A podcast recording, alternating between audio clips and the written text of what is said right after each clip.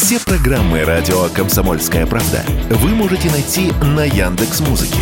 Ищите раздел вашей любимой передачи и подписывайтесь, чтобы не пропустить новый выпуск. Радио КП на Яндекс Музыке. Это удобно, просто и всегда интересно.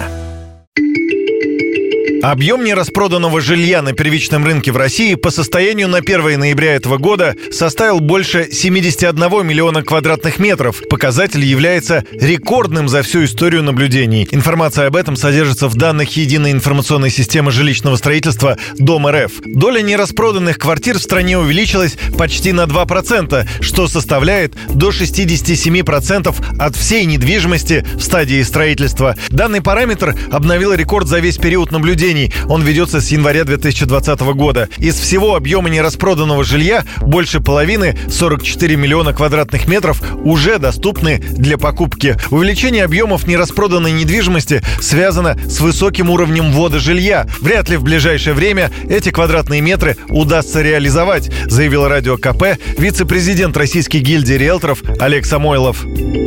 Будут стоять, э, ну, просто потому, что вот э, как бы они не продаются. При этом, понятное дело, что застройщики будут нести соответствующие убытки. Э, ну, в общем-то, у нас механизм-то известен, как эти убытки покрываются. У строительного лобби, у строительной отрасли сильное лобби, поэтому будет оказана помощь государственного бюджета.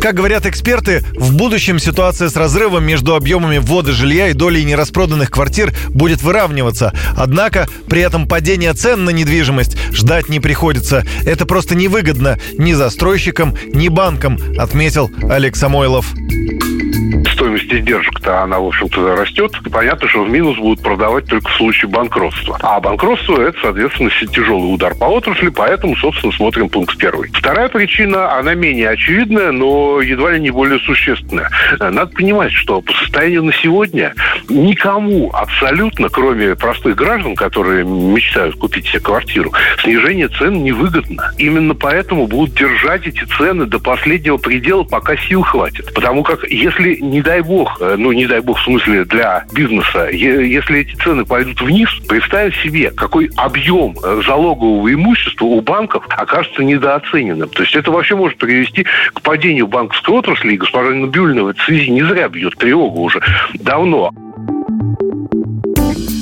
Среднем по России за квартиру в новостройках в крупном городе нужно заплатить 6 миллионов 700 тысяч рублей. За январь-ноябрь этого года квадратный метр в строящемся доме подорожал на 15%, а во вторичной недвижимости на 11%. Причина, по словам экспертов, в программах льготной ипотеки, которая привлекла спрос и подняла цены.